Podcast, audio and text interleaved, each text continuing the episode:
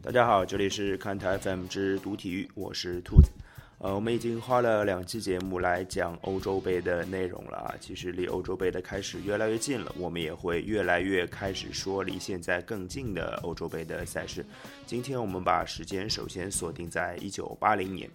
呃，其实之前讲到，呃，一九七六年的欧洲杯是由帕年科一个非常有意思的勺子点球来结束的。呃，他给一九七六年的欧洲杯画下了一个非常完美的句号，而事实上，呃，仅仅过了四年时间，欧洲杯就有一个高潮跌入了低谷。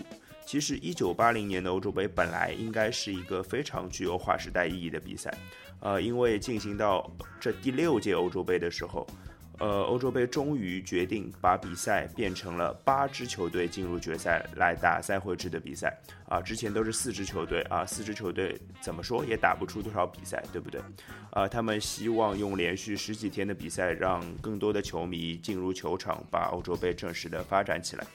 但事实是，比赛踢的实在太乏味了啊，进球场均不到两个，呃，比赛当中的场景非常萧条，那。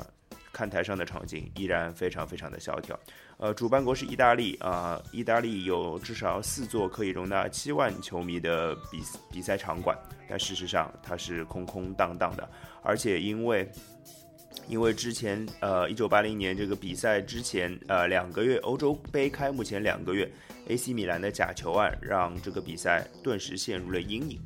呃，同时还有一些跟政治相关的因素啊，导致这个比赛有一些不那么舒服。那欧洲杯的比赛就在这个不好的气氛当中展开了。那我们把事情回溯一下，说一说预选赛当中的事情。其实预选赛还是挺有意思的。在预选赛的小组赛当中啊，和匈牙利还有苏联同时分在一个组的希腊，出人意料的拿到了本小组的第一啊，拿到了把这两支强队淘汰出局的同时，自己也拿到了决赛决算的资格。当然，没有人想到二十四年之后，他们创造了希腊神话啊啊！那参加本届欧洲杯的比利时队是历史上最几乎最强大的一支比利时队了啊。啊，当然现在也挺强的啊，啊，那当时球队的主教练就是非常著名的古伊西斯啊，这个是一个非常知名的民宿吧，应该说，呃，当时的预选赛，呃，比利时只有在格拉斯哥战胜苏格兰才能以小组第一出现，那的确比利时做到了，啊，那包括西班牙，包括处于过渡阶段的荷兰，还有卫冕冠军捷克斯洛伐克都不是很被看好。那有一支球队其实是在预选赛当中表现是非常出色的，叫做英格兰。他们在八场比赛当中啊拿到了七胜一平的骄人战绩啊。这里有一个非常重要的球员要说一下，这个人叫做凯文基冈啊。现在大家知道他是一个非常知名的教练，哎，现在应该已经不带任何球队了吧？啊，之前是很有名的教练。他在一九七八年和一九七九年两次拿到欧洲金球奖啊。他在八场欧洲杯的预选赛当中为英格兰打进七球。啊，整个欧洲杯预选赛啊，英格兰打进二十二个球，当时他们都非常自信，说没有一支球队可以比得上我们。啊，那当时进入八支进进入决赛的八支球队是捷克斯洛伐克、西德，那就是德国啊，荷兰、希腊、比利时、英格兰、西班牙，还有意大利。那意大利，我们先说意大利啊。一九七八年的世界杯上，啊啊，意大利给大家留下了非常深刻的印象啊。但是有一个非常重要的原因，就是金童保罗罗西的确诊，让意大利的进攻啊实力大减啊。他们和英格兰、比利时、西班牙分在了一个所谓的死亡之组啊。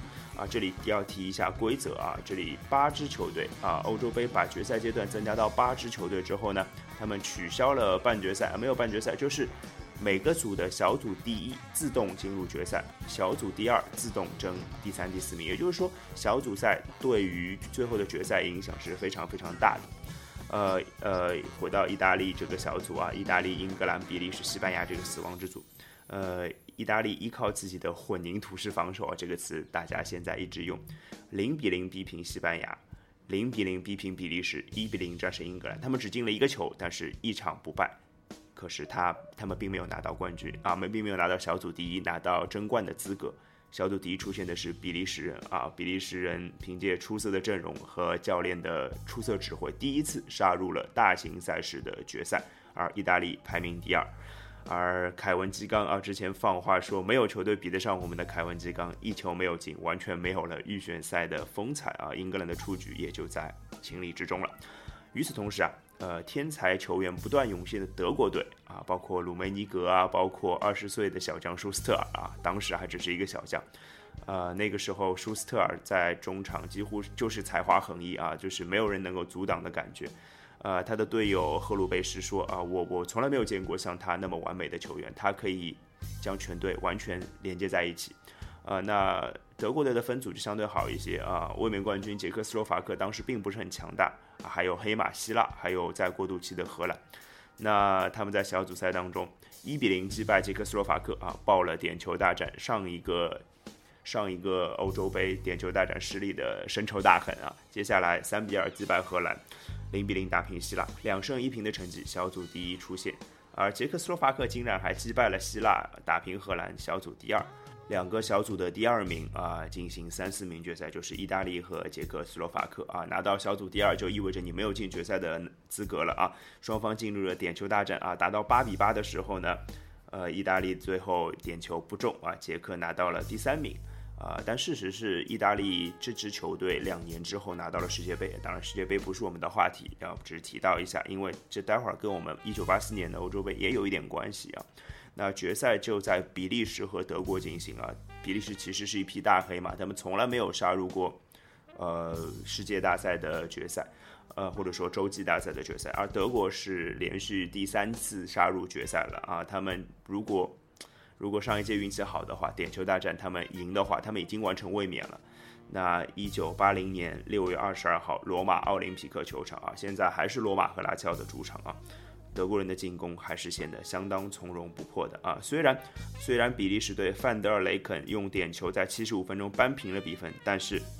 呃，中场前两分钟，赫鲁伯克这个一直本来一直在替补席上的怪物啊，他接鲁梅尼格左侧的角球头球，完成了德国历史上最伟大的进球，而这场比赛第一个进球也是他进的。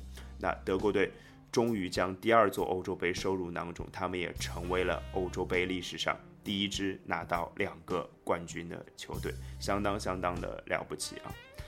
呃，那一九八零年的欧洲杯相当相当的精，其实还是相当的精彩的啊。德国队成就了他们，其实如果不是一九七六年他们在点球大战中的失利的话，他们已经成就了三连冠的伟业啊。他们有机会可以把德劳内杯收入囊中的，但是捷克斯洛伐克拒绝了他们啊，因为一个勺子点球。那一九八四年欧洲杯回到了。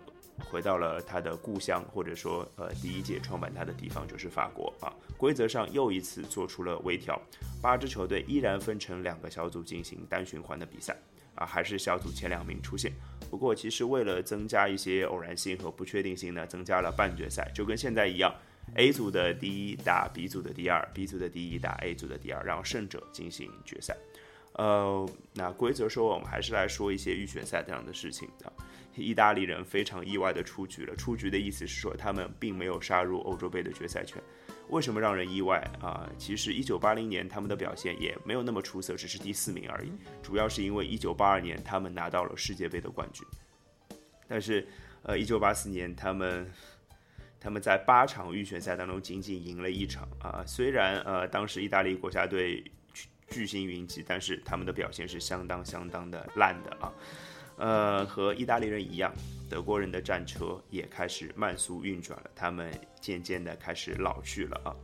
呃，但是西班牙队创造了一个不大不小的奇迹啊，他们必须在最后一场啊净胜马耳他十一球才能小组出线啊。那场比赛虽然西班牙还罚丢了一个点球，他们还丢了一个球，但是他们还是以十二比一击败了马耳他，神奇的获得了这个欧洲杯决赛阶段的入场券啊。那说完了一些不怎么出色的球队，那来说这支这支欧洲杯上最出色、最出色的球队就是东道主法国队啊。法国队其实之前就在世界杯上大放异彩，打进了半决赛嘛，一九八二年。那两年之后，他们的实力更上一层楼。新出炉的好门将巴茨为他们添加了一道世界级的防守线。那费尔南德斯在中场担任防守重任，那前面的就是一个超级铁三角啊！大家说到铁三角，铁三角应该就会提到法国队的这三个人，他们就是普拉蒂尼、吉雷瑟还有迪加纳。呃，在那个时候的世界足坛，没有比这更有天分的中场组合了啊！那普拉蒂尼更是少见的天才，聪明、技术出众，又擅长在大场面表演。他当时效力于尤文图斯啊，他创造着令人难以置信的进球记录。在这届比赛之前，普拉蒂尼是意甲连续两年的最佳射手。啊，对于方丹之后啊，方丹是一九五八年呃世界杯的最佳射手，而且他在罗纳尔多之前，他是世界杯历史总进球纪录的保持者。呃，自方丹之后，法法国队就再也没有一个非常好的能稳提供稳定的进球的球员了。那普拉蒂尼虽然并不是一个纯正的前锋，但是他的攻击力相当相当的强啊，所以对于法国队来说，普拉蒂尼能不能进球对他们来说很重要。呃，在揭幕赛当中啊，普拉蒂尼就打进了全场唯一的进球，一比零击败了丹麦。呃，之后又五比零击败比利时，三比二击败南斯拉夫。这两场比赛，普拉蒂尼都连续上演帽子戏法。也就是说，在整个小组赛的三场比赛当中，普拉蒂尼一共打进了七个进球。当然，法国队三战全胜，毫无疑问的拿到了小组头名。呃，丹麦位于小组第二啊，因为他他们其实缺席了1980年的欧锦赛，但是他们。也出现了一批相当出色的球星啊，这为他们之后的某一件事情啊，这个我们下一段再说，提供了基础。我这里只提一个名字，就是十九岁的小将米歇尔·劳德鲁普。大家懂球的大家应该知道是怎么回事儿了啊。那半决赛当中啊，丹麦的对手是另一组的小组第一西班牙，就是创造了出现奇迹的西班牙。啊，他们在小组赛当中一比一战平了罗马尼亚和葡萄牙，但最终关键时刻击败了德国，让德国老迈的已经有些老迈的德国战车无缘晋级。而当时的小组第二是葡萄牙啊，也是一个没有怎么进入过呃大赛最后阶段的球队。呃，他们对阵的是东道主法国啊。西班牙和丹麦的比赛打到了点球大战。啊，那西班牙通过点球大战击败了丹麦，杀入了决赛。但这届杯赛毫无疑问应该属于法国队，还有普拉蒂尼。在这一场史诗般的半决赛当中啊，其实九十分钟双方打成了一比一，可见葡萄牙的实力还是非常非常强的啊。那比赛进入加时赛，九十八分钟，葡萄牙二比一领先，打进一个球，但法国队绝对不允许自己在主场失利啊。多梅格先将比分扳平，接着铁三角开始发威了。蒂加纳助攻普拉蒂尼在中场前一分钟完成了绝杀，把法国队送进了和西班牙队的决战。决战在巴黎王子公园球场进行了。啊，虽然全民的期望让法国队背上了包袱，但是而且他们的上半场表现真的不怎么样，但是。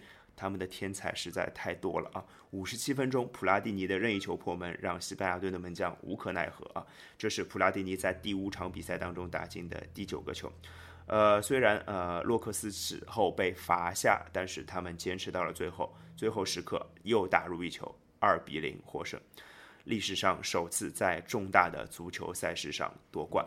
呃，我相信，呃，在他们的本土啊，在在法国本土获得冠军，呃，欧洲杯的创始人德拉内先生在过世将近三十年之后看到这一幕，应该会在天堂非常开心的笑着吧？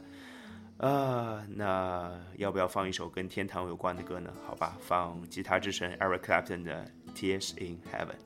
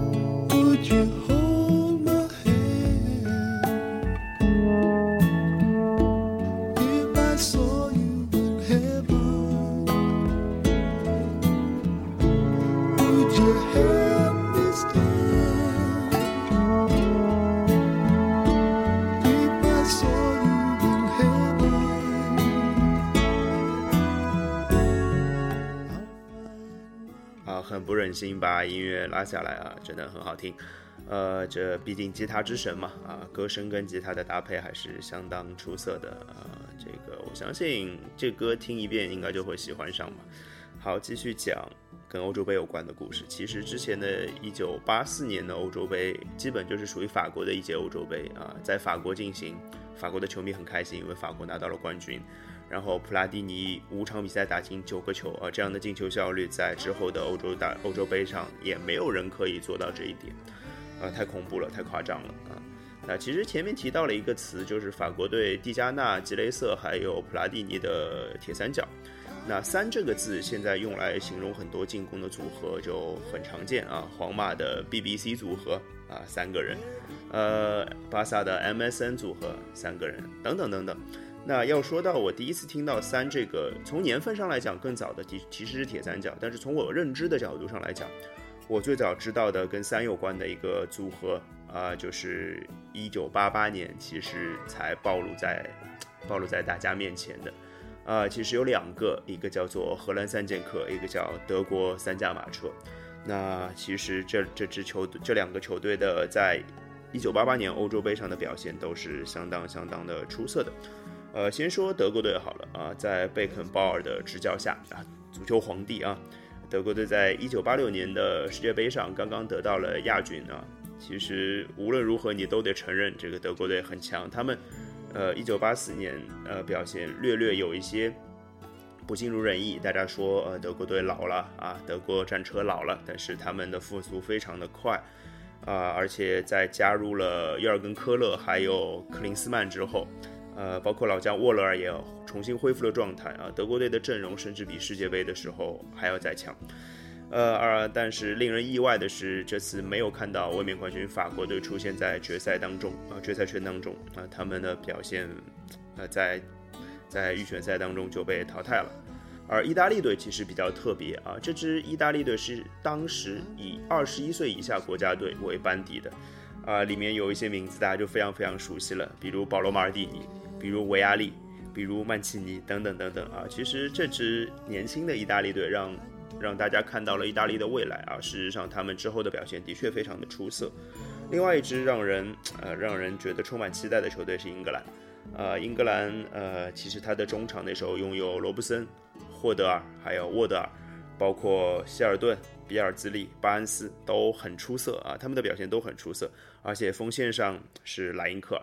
啊，莱因克尔是一个非常优雅的前锋啊，我觉得用优雅这个词来形容，呃，一个前锋其实不太多见的，但他的确是这样一个人选。那我们把比赛回到决赛阶段啊，决赛阶段的揭幕战当中啊，呃，两支非常强大的球队相遇了啊，德国队和意大利队。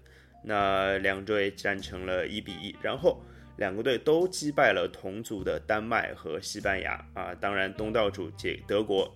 拥有净胜球的优势，所以他们拿到了小组第一，意大利拿到了小组第二。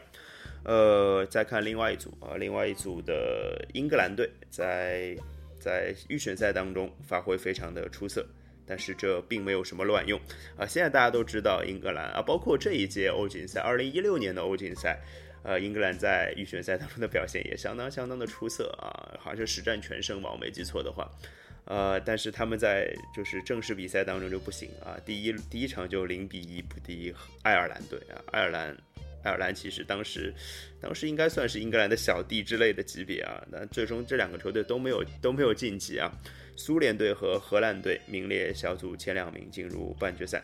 其实最后一轮之前，爱尔兰本来是有机会的，但是零比零，只要他们只要打平就能出线啊，这个词很熟悉是吧？打平就能出线。但是他在最后中场前的八分钟失球了啊，荷兰队晋级了晋级了半决赛。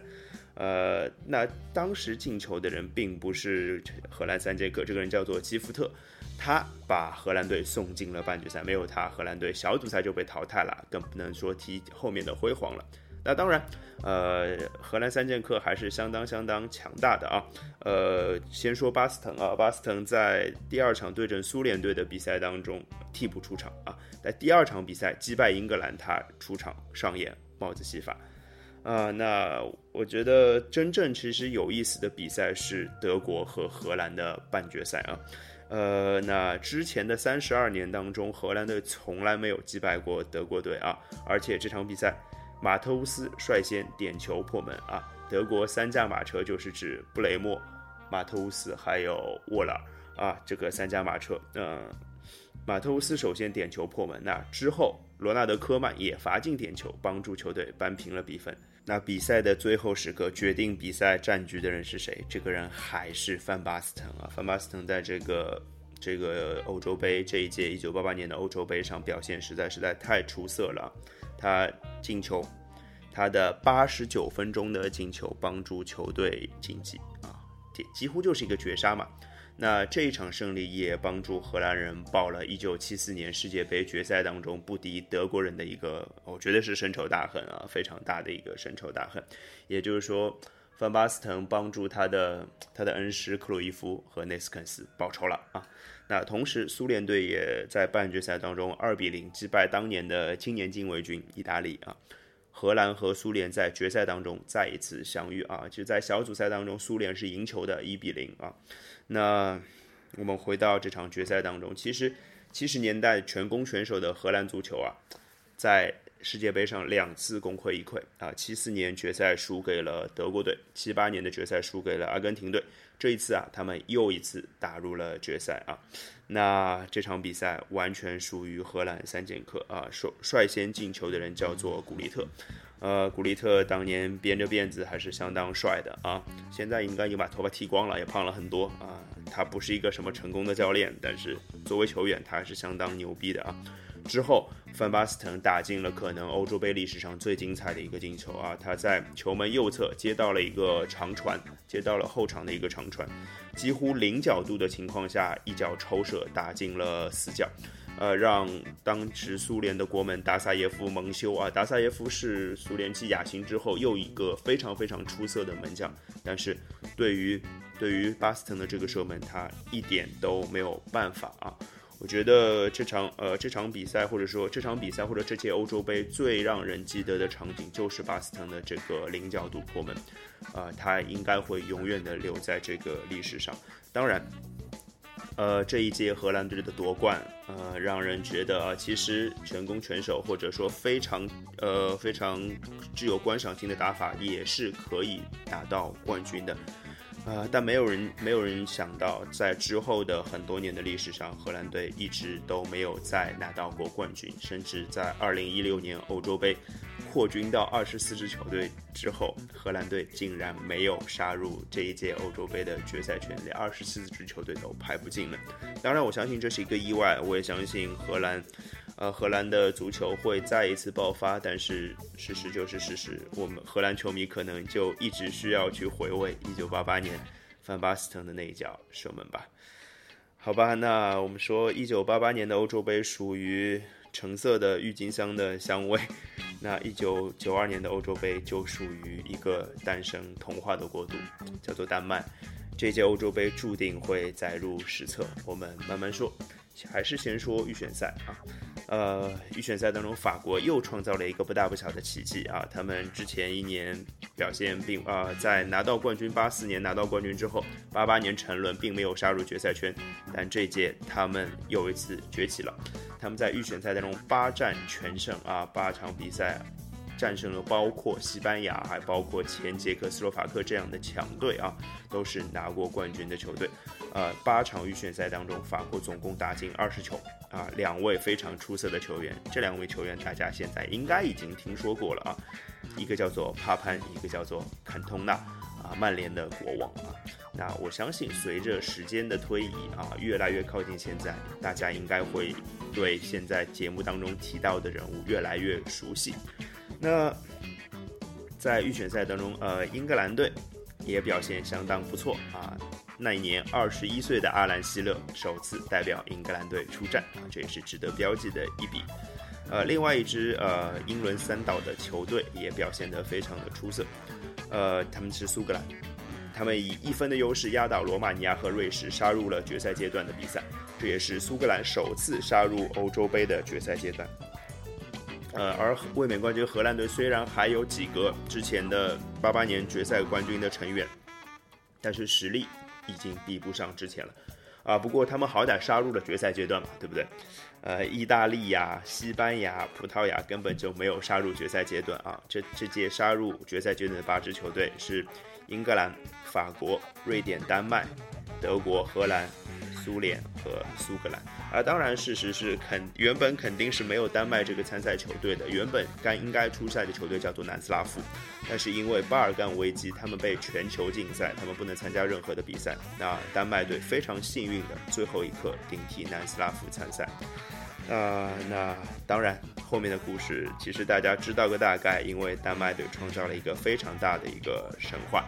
啊，先说一个有意思的故事好了。丹麦丹麦当时的主帅叫做尼尔森，啊，尼尔森在他原本已经决定开始过他的假期，他本来计划装修自己的厨房，但是事实是他后来被召回了国家队，要到瑞典去参加比赛。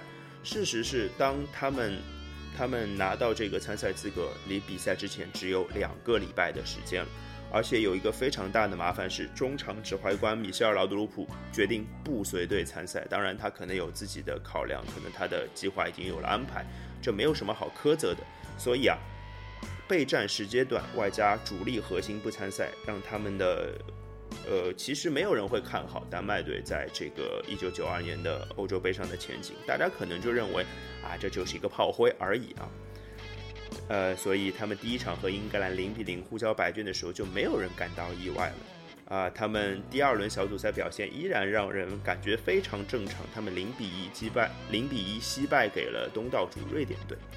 啊，对啊，那是瑞典队也是相当强大的啊。布洛林、达克林这两个前锋是非常强的，一黑一白啊。布洛林是个娃娃脸，我对他印象最深的是一九九四年的世界杯，他我记得他打进了五个球吧。他在这届欧洲杯的表现也非常的出色。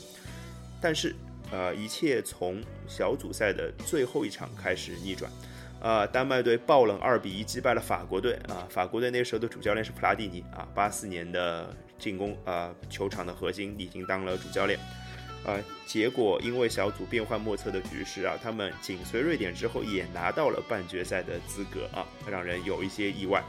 而另外一个小组呢，其实也让大家感受到了欧洲格局的变化啊。那是德国，那是德国第一次以统一的身份参加欧欧欧洲杯啊。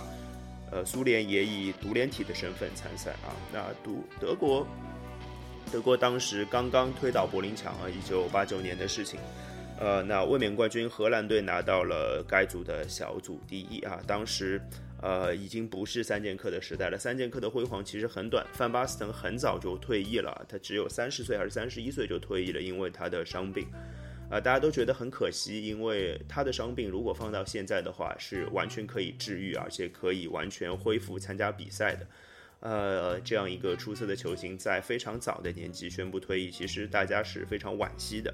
那当时荷兰队又出现了一位类似像范巴斯滕气质和范巴斯滕非常相似的一位射手，他的名字叫做博格坎普，对他就是我传说中的冰王子啊。呃，那呃他们在其实博格坎普在对阵苏联队的比赛当中有进球，然后对阵德国队的比赛当中也有进球，包括他在对阵半决赛对阵丹麦队的比赛也有进球啊。呃，博坎普率先进球之后啊，丹麦队的拉尔森连入两球，帮助丹麦队反超比分。但是里杰卡尔德在最后时刻扳平了比分，双方进入加时赛。加时赛当中，双方都没有进球，被迫进入点球大战。那一九八八年的英雄范巴斯滕啊，当时体现了一件事情，叫做英雄迟暮啊。他的关键的点球被丹麦队的门将舒梅切尔扑出，把丹麦队带进了决赛。那我觉得，在布兰劳德鲁普不在不在场上的情况下，丹麦队当时的表现其实是以防守为主的，而防守当中最重要的人物当然就是舒梅切尔。舒梅切尔后来就是曼联队的门神啊。呃，那其实丹麦队的这样的打法其实延续了挺多个挺多个年头的，就是稳守反击，然后可能有一些出人意料的进攻的手段。好，那一九九二年。欧锦赛的决赛在瑞典的哥德堡进进行，决赛对阵双方是德国队还有丹麦队，啊，那德国队其实是击败了东道主瑞典杀入决赛的啊。决赛第十八分钟，呃，一件不太容易发生的事情发生了，就是丹麦队在十八分钟就进球了，而且进球的叫做延森，他其实是一个防守型的中场球员，啊，之后维尔福特打进了第二个进球，完成了丹麦童话。虽然德国队奋力反扑，但是舒梅切尔用他的表现证明了你们这一切都是徒劳的。啊，丹麦童话就这样完美的诞生了一支，呃，两周之前还比赛开始两周之前还没有办法参赛的球队，到最后完成夺冠。是一件我觉得是一个奇迹。当然，因为丹麦是一个生产童话的地方，所以我们更愿意把1992年叫做丹麦童话。呃，当然后来的欧洲杯也发生了类似这样的事件，那之后再慢慢的说。最后一首歌我们还是放 Eric Clapton 的歌好了啊。那今天就放两首他的歌好了啊。另外一首他的最知名的单曲吧，《Wonderful Tonight》，美妙的夜晚。就对于丹麦队来说，当然是个美妙的夜晚。今天节目就到这里，拜拜。